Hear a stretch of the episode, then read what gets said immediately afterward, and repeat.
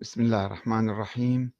والحمد لله رب العالمين والصلاة والسلام على محمد وآله الطيبين. ثم السلام عليكم أيها الأخوة الكرام ورحمة الله وبركاته. هل من شروط التشيع الإيمان بالمرجعية والتقليد الأعمى لها باعتبارها نائبة للنيابة العامة عن الإمام المهدي؟ في الحقيقة أطرح هذا السؤال لأنه بعد نشر آه، خطابين آه، لفضيلة الشيخ عبد المهدي الكربلائي والسيد أحمد الصافي إمامي الجمعة في كربلاء. وهما ممثلان عن السيد السيد علي السيستاني أو وكيلان عنه. ومنذ حوالي 15 عاما أو أكثر هم يقيمون صلاة الجمعة في الصحن الحسيني الشريف. آه، وقد ألقي هذين الخطابين قبل فترة ولكن تم تداولهما في الآونة الأخيرة. وبالحقيقة آه، أثار يعني ردود فعل آه، كبيرة جدا في الأوساط العراقية لأنه تصريحان تصريحان غريبان وعجيبان وعنيفان في نفس الوقت. أه ولا أدري أن السيد علي السيستاني يوافق. باعتبارهم هذول ممثلين عنا مش ناس عاديين أو خطباء على المنابر يتكلمون لوحدهم بدون أي مسؤولية. لا يعني هم آه، يمثلون المرجعية. أه و هل سمع بهما؟ هل سمع بهذه الأقوال؟ هل مثلا أنبهما أو استنكر ذلك أو أيدهما؟ ما عرفنا ما سمعنا بالحقيقة لأنه كما تعرفون يعني ليس من عادة المرجع السيد علي السيستاني التعقيب أو التعليق أو أو أو التصريح حتى في مواضيع كثيرة. مع الأسف الشديد وهذه سياسة إعلامية يتبعها المكتب وما أعرف هل هي سياسة صحيحة أو لا لأن فيها سلبيات بالحقيقة. آه، أنا فقط آه، أسمعكم النصين. سبق أن نشرتهما يعني. وسوف أستعرض تعليقات الأخوة الكثيرة الكثيرة حقيقة على هذين التصريحين. آه، وأنا عندي تعليق على التعليقات. رجاء يعني التعليقات الماضية والتعليقات اللاحقة. أرجو أن نعتدل في التعليق ولا نتطرف سواء في الحب أو الكره أو في التأييد والتقييم أو في الرفض والنقد. ما يصير نحول القضايا إلى قضايا شخصية إلى قضايا يعني انظر إلى ما قيل كما قال الإمام علي عليه السلام ولا تنظر إلى من قال. ولا نتحدث عن الأشخاص اللي يتكلمون أن هذا فلان فلان كذا كذا. يعني ما يحتاج نحول القضية إلى قضية شخصية. نشخصن الحوارات الفكرية. إحنا الآن في العراق الشيعة عموما في مرحلة تطور كبير. مرحلة تاريخية حقيقة جذرية وهائلة. كنا نؤمن بفكر ميت سابقا. وهو الفكر فكر الانتظار للإمام المهدي. ألف سنة إحنا نايمين ننتظر الإمام المهدي يطلع اللي هو ما موجود ولا مولود ولا وإنما افترض بعض العلماء بعض المشايخ وبعض السياسيين حقيقة بعض الخلفاء العباسيين ربما آه، افترضوا وجود هذا الإنسان وألفوا العقيدة الاثنى عشرية ما يسمى بالعقيدة الاثنى عشرية. وهذه ولدت ميتة لأنه ما عندها شخص إمام. نظرية إمامة بس بدون إمام. شايفين بالدنيا شكل يعني النظرية الزيدية أو النظرية الإسماعيلية أو النظرية آه، الفطحية عندهم أئمة أشخاص هذا الإمام وذاك آه، ولكن هذه النظرية ما عندها شخص. عمود الخيمة ما موجود. خيمة بس بدون عمود شو يصير؟ نايم على الأرض. فإحنا ألف سنة كنا نايمين. الآن منذ خمسين سنة ستين سنة بدأ التحول وبدأت الثورة الثقافية الفكرية عند الشيعة ووصلنا إلى إقامة النظام الديمقراطي أو الأنظمة الديمقراطية في عدد من البلاد والمشاركة في آه، الأنظمة الأخرى الديمقراطية. هذا تحول كبير تحول جذري هائل سوف يستلزم تحولات أخرى فرعية وهامشية ولكن هذا شيء مهم خلينا ننتبه له. ولكن في نفس الوقت عندنا بقايا من النظام القديم من الفكر القديم آه، فكر ديكتاتوري أنه وتطور هذا قبل فترة عقود من الزمن أو ربما قرون باسم المرجعية والتقليد للمراجع. وأن التقليد واجب هو هم كلهم عندما أسسوا للتقليد التقليد كان قبيح. كان قبيحا وكان مذموما ومرفوضا. وكانوا يقولون لا يجوز التقليد حرام التقليد سواء في العقيدة أو في آه، المسائل الفقهية الفرعية. ولكن مع تخلف المجتمع وانحطاط المجتمع مراجعنا وعلماؤنا بدأوا يقلدون السابقين ولا يجتهدون ويريحون أنفسهم ما يحتاجون يفكرون بعد كثير ويعيدون النظر بما أصبح مسلمات. مسلمات أقول لك ليش إحنا نتعب نفسنا ونجي نبحث من جديد؟ ف يا ريت قلدوا الأفكار الصحيحة قلدوا أفكار الغلاة. عقائد الغلاة استلهموها بدون بحث بدون نقاش بدون تفكير. معظم المراجع ما يسمى الآن بالمراجع روح اسالوهم شنو عقيدتكم بالأئمة مثلا؟ يقول لك نؤمن بالولاية التكوينية للأئمة. شلون ولاية تكوينية؟ سويت فوق الأنبياء صاروا ذولا؟ مساعدين لله صاروا. وما ما ينتبه إلى ما يقول؟ فالمهم هذا يعني التقليد الأعمى موجود ويطالبون هم يقلدون الآخرين السابقين يقلدون المفوضة والغلاة ويريدون من الناس أن يقلدوهم في كل ما يقولون من دون نقاش من دون بحث من دون تفكير. فهنا المشكلة في الحقيقة أنه إحنا نتخلص من هذا التقليد الأعمى ومن الافكار القديمة ونتشبع بالثقافة الديمقراطية. يعني نفكر في كل شيء يعني كل إنسان هو مسؤول عن آه، انتخاب القائد أو انتخاب الزعيم ومحاسبته ومراقبته ويكون له دور يأمر بالمعروف وينهى عن المنكر يكون في حيوية في المجتمع. المفروض هكذا في التحول الديمقراطي المنشود اللي إحنا نريد ننتقل إليه ولكن بعض المشايخ والمراجع والعلماء يعني يقفون حجر عثرة أمام التطور الديمقراطي يرفضون الثقافة الديمقراطية. يقول لك لا أنت عرنا جمجمتك أعطينا عقلك وإحنا نفكر بالنيابة عنك. وأنت اتبعنا مثل قطعان الأغنام يعني. ما عليك لا تسأل لا تناقش لا تبحث. أحد الأخوة علق قال زمان صدام حسين حزب البعث كان يقول نفذ ثم ناقش. جماعتنا يقولون نفذ ولا تناقش أصلا. فرجعنا لورا. يعني أسوأ من دكتاتورية صدام حسين. راح نقع فيها إذا ما انتبهنا. وإذا ما يعني حافظنا على ثقافتنا الديمقراطية حافظنا على هذا التطور ورفضنا ما يقال. المهم بعض المشايخ ربما بنية حسنة الله أعلم يقول لك إحنا نحتاج قيادة ونحتاج مرجعية والمرجعية لازم كذا ونعطيها كل مفاتيح البلد بيد المرجعية وهي تعرف شو تسوي. وما يصير أنت تحاسب المرجعية أو تنتقدها أو تراقبها أو كذا. خلينا نشوف آه، السيد آه، أحمد الصافي والشيخ عبد المهدي الكربلائي آه، ماذا يقولان في هذه المقاطع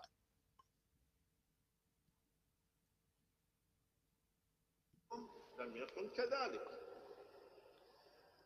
نحن الآن أحيانا الإمام غائب الإمام المعصوم غائب. وسيلة وسيلتنا لأخذ هذه الأمور ومعرفة الموقف تجاه الكثير من القضايا الحساسة والمرجع الديني الأعلى. الذي قال فيه الإمام المهدي عجل الله تعالى فرجه قال عنهم أنهم حجتي عليكم. ما معنى حجتي عليكم؟ أن الإمام يحتج بهم علينا. ما عندنا وسيلة للاتصال بالإمام. فالإمام يحتج بهم من يكون جامعا للشرائع يحتج بهم علينا في كل شيء.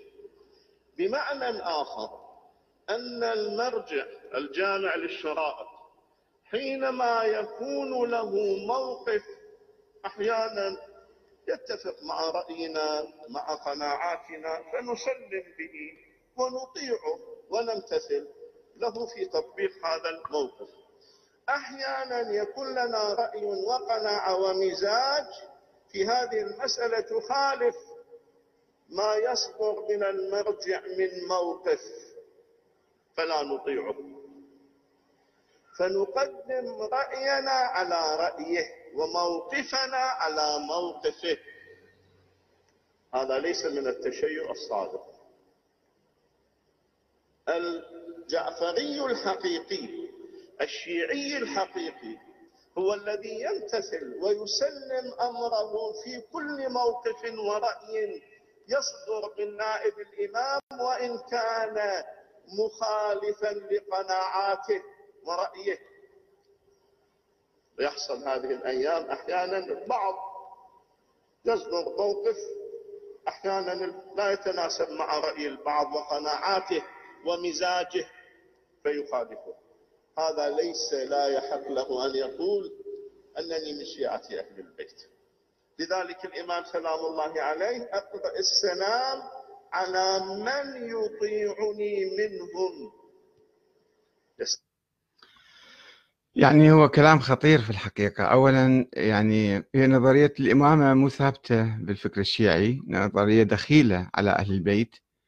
أن الأئمة معينين من قبل الله وأئمة معصومون وكلامهم كلام الله وكلام النبي وكلام كذا. الأئمة كانوا علماء أبرار كما نفهم من ثقافتهم ومن تراثهم.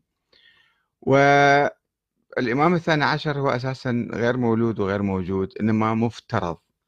افترضه بعض المشايخ قبل ألف سنة 1200 سنة. افترض وجوده لأنه كانوا يؤمنون بنظرية الإمامة يجب أن تستمر ليوم القيامة. فعندما توفي الإمام الحسن العسكري وما عنده أولاد هو قال ما عندي ولد وأهل البيت كلهم كانوا يقولوا ما عنده ولد. ولا أحد شاف الولد هذا.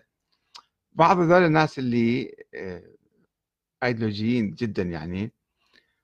وبعض الحكام العباسيين والسياسيين اللي كانوا ذيك الأيام يعني كان لهم مصلحة في خلق هذا الولد.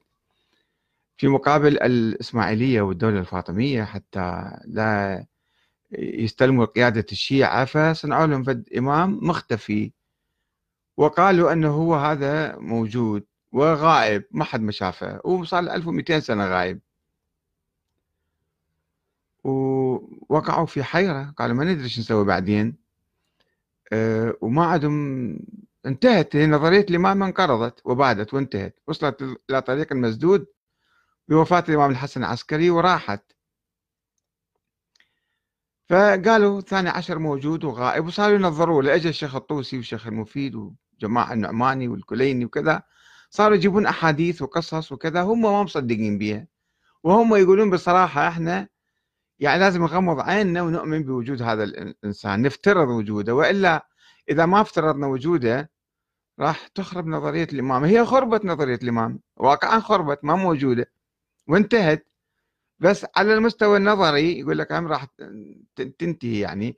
فخلينا نسوي لنا واحد وغايب ويطلع آخر الزمان فنظل مستمرين بالشغلة هذه. وكانت التقليد والاجتهاد محرمان. في القرن الرابع الهجري عند الشيعة الإمامية التقليد حرام والاجتهاد حرام. بعد فترة شافوا الشيعة ما تبقى من الشيعة بالحقيقة الإمامية آه، قالوا يعني ما يمكن إحنا نعيش بدون اجتهاد. فاجى الشيخ الطوسي والشيخ المفيد وكذا فتحوا باب الاجتهاد. قالوا لازم إحنا نجتهد. وسووا لهم فرد حديث أيضا. وقالوا التقليد حرام. قال الاجتهاد جائز أو واجب ولكن التقليد حرام. ظلوا مؤكدين على هالشغله وقبيح. وهذا ما يصير واحد يقلد. لازم كل واحد هو يفكر. الله يحاسبه حسب فكره. فالشيخ الصدوق روى رواية عن شخص مجهول اسمه إسحاق بن يعقوب. آه، عن أحد ذول النواب الأربعة الأدعياء اللي دعوا النيابة الخاصة. آه، أنه شو نسوي إحنا في هالزمن؟ ما عندنا ما كان قبل مرحلة الاجتهاد هاي. قبل ما يفتحون الاجتهاد. في القرن الرابع الشيخ الصدوق كان أخباري بعده. فقال أنه روى رواية أنه وأما الحوادث الواقعة شو يسوون بها ما عندكم حكم شرعي ما عندكم صلة بالإمام حتى يعطيكم الحكم الشرعي. فقال الشيخ الصدوق حسب هاي الرواية اللي يمكن هو مختلقها الله أعلم. آه، أنه وأما الحوادث الواقعة فارجعوا فيها إلى رواة حديثنا رواة رواة حديثنا. فاسألوهم هاي حسب الروايات. ماكو اجتهاد بعد ما صار اجتهاد عندنا. طيب.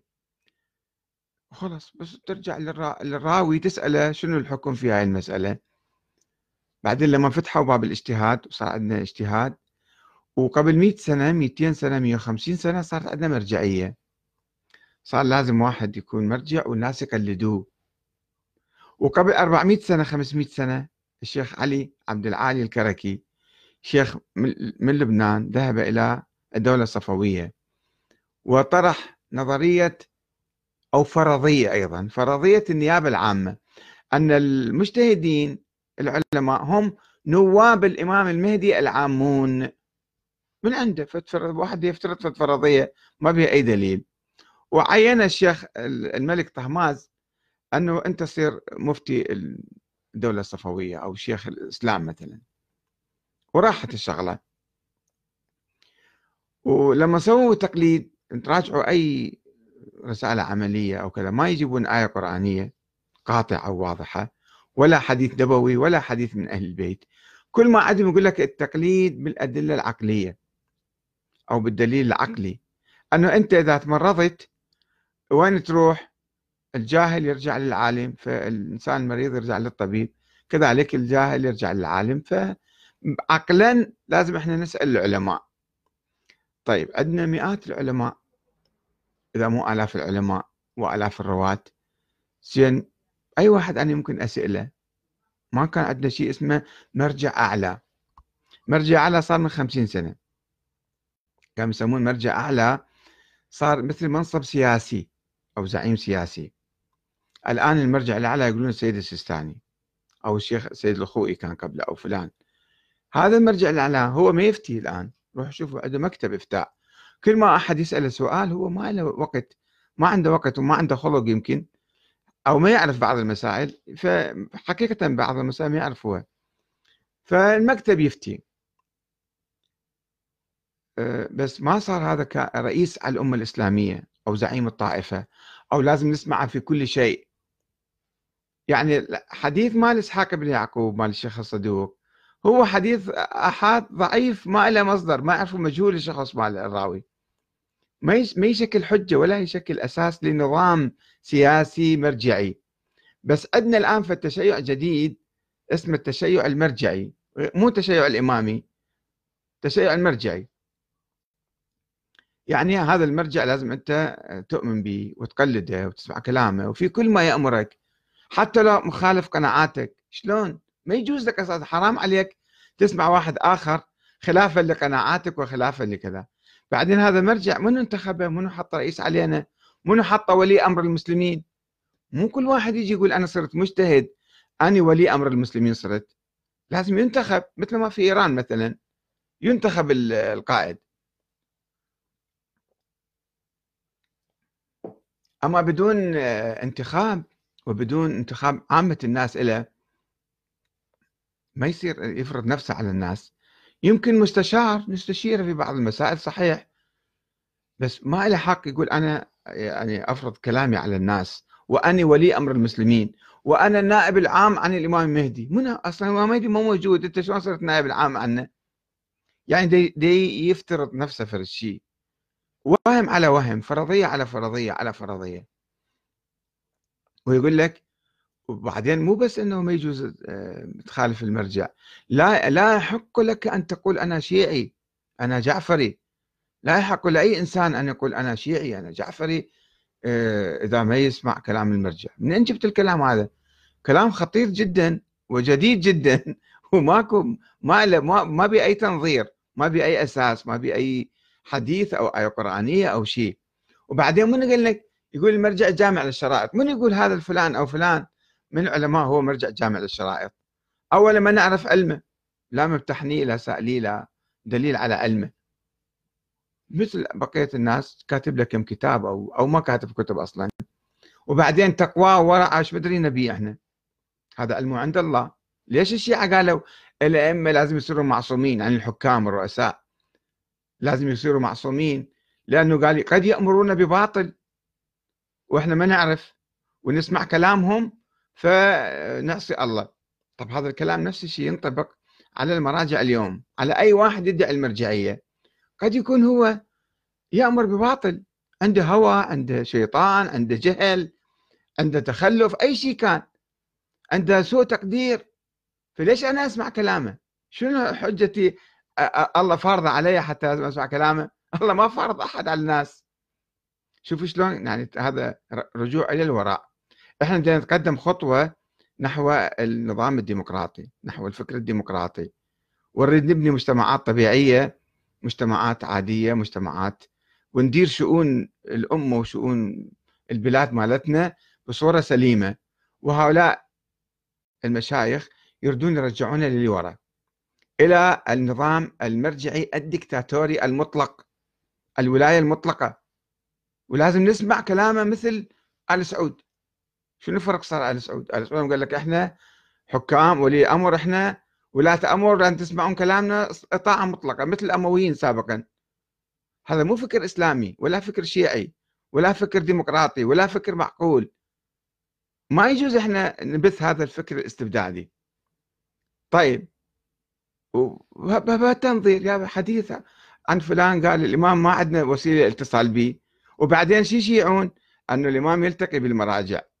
والمرجع أنت عندما تساله يابا أنت هم تلتقي بالإمام المهدي يسكت لا يقول إيه لا يقول لا. ليش؟ لأنه قال إذا قلت إيه راح تكذبوني. يقولون هذا مفتري. وإذا قلت لا شلون المرجع ما يلتقي بالامام بالإمام المهدي يقول له لا. إيش يصير يعني؟ يقول له ماكو أحد يلتقي بالإمام المهدي وأقطع الخيط من, من الأساس. ليش نظل يعني ما نتكلم بصراحة مع الناس؟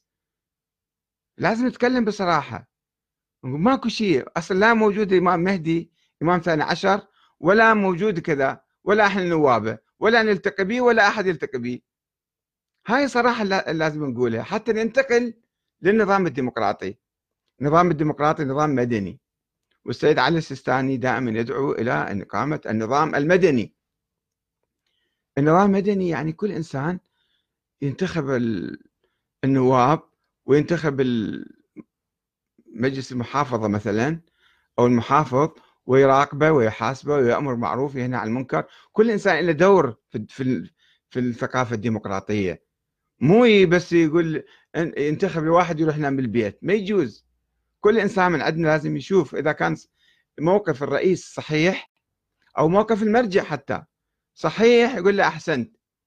إذا شاف موقف المرجع خطأ. خطأ مبين واضح. أو موقف الرئيس رئيس الوزراء أو رئيس الجمهورية أو النائب أي نائب كان مثلا مواقفهم خاطئة. يجب على كل إنسان في النظام الديمقراطي يقول هذا موقف خطأ. شوف الآن في بريطانيا الحكومة تخرج من الاتحاد الأوروبي. تطلع مظاهرة مليونية. الناس يقولون أنتم لا مو صحيح تطلعون. خلينا نرجع نبقى في الاتحاد الأوروبي. يعني الناس لهم موقف يظاهرون يعبرون عن موقفهم بصورة سلمية حضارية يعني. كذلك إحنا إذا شفنا المرجع مثلا مقصر أو متخاذل أو متهادن أو متعاون مع مثلا أي جهة نقول له أنت كلامك خطأ موقفك مو صحيح. يحق لنا أن نتكلم. واجبنا أن نتكلم. واجبنا أن ننتقد من يتزعم سواء كان باسم الدين لابس عمامة يعني أو إنسان عادي. مو فقط الديمقراطية أو النقد فقط على الرؤساء والوزراء. هذول جوا ايدينا نسبهم ونشتمهم وننتقدهم ونحكي عليهم. بس هو واحد لبس عمامه حتى لو شاب صغيروني يصعد على المنبر بعد خلاص هذا مقدس. ما يصير نحكي وياه وما يصير ننتقده وما يصير نقول له أنت أخطأت. أكبر مرجع لازم ننتقده إذا أخطأ. مو معصوم ما دام مو معصوم لازم إحنا نناقشه ونحاوره وكذا. بس شوفوا الآن الثقافة اللي يبثوها مرجعية السيد علي السيستاني حفظه الله. مع مع الأسف الشديد ما أدري هو. مأيدهم هو قال احكوا الشكيل هم من كيفهم. بعدين هو شنو كان موقفه وياهم؟ قال لهم هذا كلامكم مو صحيح. وليش ليش تكلمتوا هالشكل ما أدري أصلا أكو مجلس للمحاسبة والمراقبة أو كل واحد يدعي الوكالة عن المرجع و... ويحكي اللي يريده. يفترض نفسه نائب. ما أعرف هذا خطير جدا. بس خلينا نسمع إلى آه، السيد آه، أحمد الصافي آه، ماذا يقول أيضا؟ كلام بعد. يعني مو بمستوى لا صلاة الجمعة ولا مستوى السيد أحمد الصافي ولا الحاضرين ولا مرقد الإمام الحسين اللي صلاته قام فيه. الواحد يتكلم بهذه اللهجة مع الأسف الشديد. بس خلينا نسمع شوية في الدقيقة. لو جاءه من جاءه بأطنان من الافتراءات. على المرجع يطمئن ليس لهذه أي طيب وإذا أشياء صحيحة شو يقول؟ فرق بين إنسان يصطاد يسعى بمجرد أن تكون كلمة لا يفهم معناها ينعق مع كل ناطق. إخواني هذه مسألة دنيويا خطرة وأخرويا. أنا مقتضى وظيفتي. إنسان مقتضى وظيفته يبين للناس. وإلا الإنسان لو خلا نفسه لو يأتوه الآن لو رأيت رجلا يطير الآن يطير بينكم بين السماء والأرض وهو لا يؤمن بالمرجعية لا يساوي عندي قلامة ظفر ليس لهذه الأشياء. لماذا؟ لأن هذا الطريق طريق الأئمة عليهم السلام. هم الأئمة أمرونا. الإنسان عندما يأتي بأمير المؤمنين لماذا؟ لأن يعني الأئمة ماذا أمرونا بطاعة هذا الشخص؟ إنسان هو. إنسان يمكن بالدعاية يمكن بالإعلام يمكن بالحقيقة. صاير عالم صاير مرجع صاير قائد صاير زعيم منتخب من الأمة. وحتى لو انتخبت الأمة لا يعني أنه كل توقع عليه مسبقا كل أعماله وكل أقواله كل كل ما يفعل هو صحيح. يمكن يخطأ. يعني لذلك أمير المؤمنين علي بن أبي طالب عليه السلام يعلن في آه، لعموم الناس. خطبة طويلة كم مرة أنا قاريها لكم. إني في نفسي لست بفوق أن أخطئ ولا آمن ذلك من فعلي. فلا تكفوا عن مقالة بحق أو مشورة بعدل. فإن من استثقل الحق أن يقال له أو العدل أن يعرض عليه كان العمل بهما أصعب عليه أو أثقل عليه. هذا أمير المؤمنين يقول لا تعاملوني أنا واحد كمعصوم. تعالوا قولوا لي إذا أنا أخطأت أو اشتبهت أو قصرت أو أي شيء فلا تكفوا عن مقالة بحق أو مشورة بعدل. فالآن إحنا مبتعدين جدا عن ثقافة أمير المؤمنين وعن ثقافة التشيع لأهل البيت التشيع الحقيقي التشيع العلوي والحسيني. ونريد نسوي المراجع أصنام. هذا معناته شكل نسوي مثل الأصنام. ما حد ما يمسهم خط أحمر المرجع خط أحمر.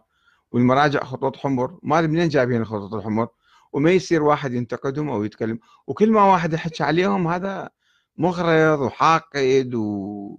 وأكاذيب واتهامات وافتراءات. طبعا هذا مو صحيح واحد يتكلم يعني بصورة عشوائية ولكن إذا واحد قال سأل سؤال أنه أين آه، الأموال؟ كم يدخلك من أموال وكم يخرج؟ وأين المحاسبة؟ ومن هو المحاسب؟ وهل يوجد حساب أو لا؟ هذا ما يسب ويشتم هذا يحافظ على أموال المسلمين حتى لا تسرق ولا تهدر من هنا وهناك. فالمهم يعني ما يجوز نقول مثلا هذا التعبير شنو يطير بالسماء والارض يعني وإذا طار بالسماء والارض آه، ما يصير واحد يعني يعبر هالتعبير غير اللائق بالحقيقة من عالم ومن وكيل المرجع ومن إمام جمعة وفي حضرة الإمام الحسين وفي كذا يتكلم بهذه الصورة.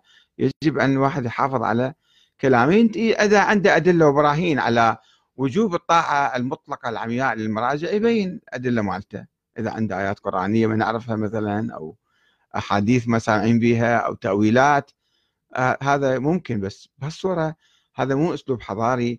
في تعزيز الثقافة الإسلامية الديمقراطية. ثقافة الأمر معروف أنه يعني المنكر عندنا نسلب الحق من الناس أن يتكلموا أن ينتقدوا أن يحاسبوا أن يعترضوا. ما يجوز لكم أبدا. ونسبهم ونشتمهم وإذا عندنا عصايا ماتين نضربهم. ما يصير هالشكل. هسه خلينا نجي نشوف آه الأخوة الأعزاء كان عندهم تعليقات كثيرة على هذين الخطابين الخطيرين في الحقيقة. وأكرر أكرر ملاحظتي الأولى. أقول لا يجوز أن نشخصن الأمور أو نتكلم على أحد. أنا أرجو الأخوة اللي كتبوا أي شيء يمسحوه سواء مدحا غير زايد يعني أو ذما مو في محله.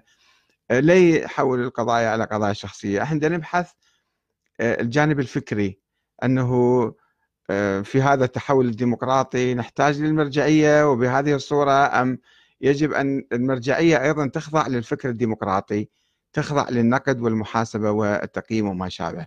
فرجاء رجاء من الأخوة الأعزاء لي يعني لأنه إحنا أيضا نحتاج للعلماء نحتاج للمراجع نحتاج إلى آه، عندهم دور إيجابي. يعني شفنا السيد السيستاني حفظه الله عندما أصدر فتوى آه، الجهاد الكفائي ضد داعش وحرك الشعب وهذا الشيء ضروري. وبعدين أيضا السيد السيستاني حفظه الله. حفظ وحدة الشعب العراقي في أيام الفتنة عندما أعلن الزرقاوي وجماعته آه، الحرب على الشيعة يعني على الشعب العراقي في ظل الاحتلال. فهو قال لو أمروكم بقتلي يعني لو قتلوني لا تقوموا بأي فعل لو قتلوا نصف الشيعة لا تردوا عليهم. وقال أن السنة هم لا تقولوا إخواننا بل قولوا أنفسنا. فعنده مواقف إيجابية ومهمة وتاريخية في حفظ الوحدة الوطنية وفي بناء النظام الديمقراطي. صارت أخطاء في هذا النظام بس وجود هذا النظام أفضل من عدمه ولا كان رحنا للفوضى. فهناك مواقف إيجابية ما ننساها أيضا. في نفس الوقت اللي قد ننتقد بعض الجوانب السلبية في الثقافة والفكر وفي السلوك وفي المواقف ولازم لازم نأكد على الجوانب الإيجابية وأنا أعتقد هناك ضرورة أيضا ما يصير نلغي المرجعية بالمرة بس تكون معتدلة تكون يعني هي تقوم بدورها الإيجابي في هداية الناس وإرشادهم وتحبيب آه، بعضهم البعض وتحريرهم في أجواء آه، يعني آه، أدوار كبيرة ليس فقط في العراق في لبنان نشوف شلون العلماء قاموا بدور المقاومة وتحرير لبنان في إيران في مقاومة الاستبداد الشاهنشاهي ودائما في كل مكان. يعني أيضا إحنا نجل العلماء ونقدرهم ونحترمهم. لا يجوز أن نشطب عليهم مرة واحدة كما البعض قد ينفعل لأنه موقف خاطئ أو كلمة خاطئة أو كذا فإحنا إذن نجي نسقطهم مرة واحدة. هذا مو صحيح. مو صحيح. خلينا نتعامل كأي مواطن نتعامل معهم كأي مواطن كأي قائد كأي زعيم نحترم كلامهم آه، نأيدهم في مواقف الحق وفي مواقف الخطأ أيضا. لازم أن نحافظ نحن على حقنا وعلى حريتنا في الأمر المعروف والنهي عن المنكر ونقد الأخطاء.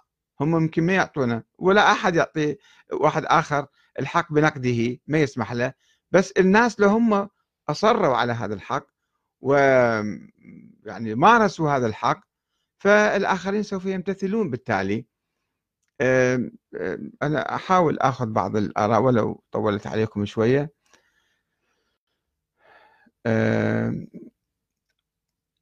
يمكن طولت عليكم كثيرا ما أدري. لا أريد أن أطول لأن بعض الأخوة يقولوا لي يعني أقصى شيء عشرين دقيقة أو نصف ساعة. يمكن أن طولت أكثر من نصف ساعة الآن. يعني الدكتور آه، نجاح آه، الرماحي يقول رجال الدين مثل أي باحث في علوم الجغرافيا أو التاريخ أو علم الاجتماع قد يخطئ وقد يصيب. آه، في بحثه المشكلة في التقديس الأعمى وهذا التقديس موجود في الأزهر والسعودية وإيران والأكثر في العراق.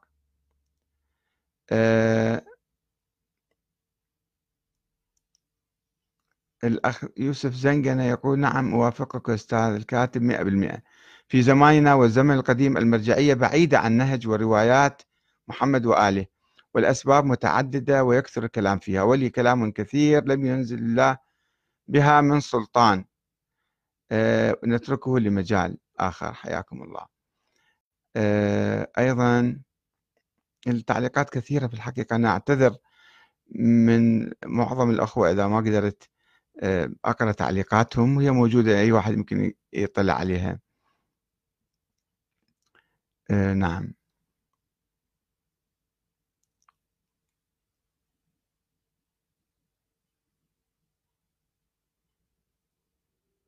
نعم. تعليقات كثيرة جدا في الحقيقة وأنا أشكر جميع الأخوة المعلقين وإن شاء الله نأمل أن تصل هذه التعليقات أو ردود الأفعال إلى مكتب السيد السيستاني آه، ومكاتب بقية المراجع حتى يعيدوا النظر. وإذا هم كانوا مؤمنين بنظرية النيابة العامة وأنه المراجع هم نواب الإمام فنرجو منهم أن يبينوا بأدلة قوية.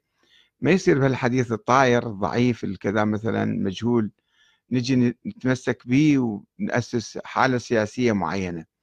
لأنه هذه آه، الثقافة الجديدة أو القديمة يعني هي بحقيقة هي آه، تقف عقبة أمام التطور الديمقراطي. ونحن نطالب المرجعية أن تعلم الناس على آه، ممارسة الديمقراطية. مو فقط في أيام الانتخابات تعالوا انتخبوا إذا ما تنتخبون كذا وكذا يصير. لا يوميا دائما لازم تأخذ بيد الشعب حتى يتعلم آه، الممارسة الديمقراطية الحضارية. الإيجابية بدون تطرف عنف ولا سب وشتم ولا تقديس ومدح وهذا.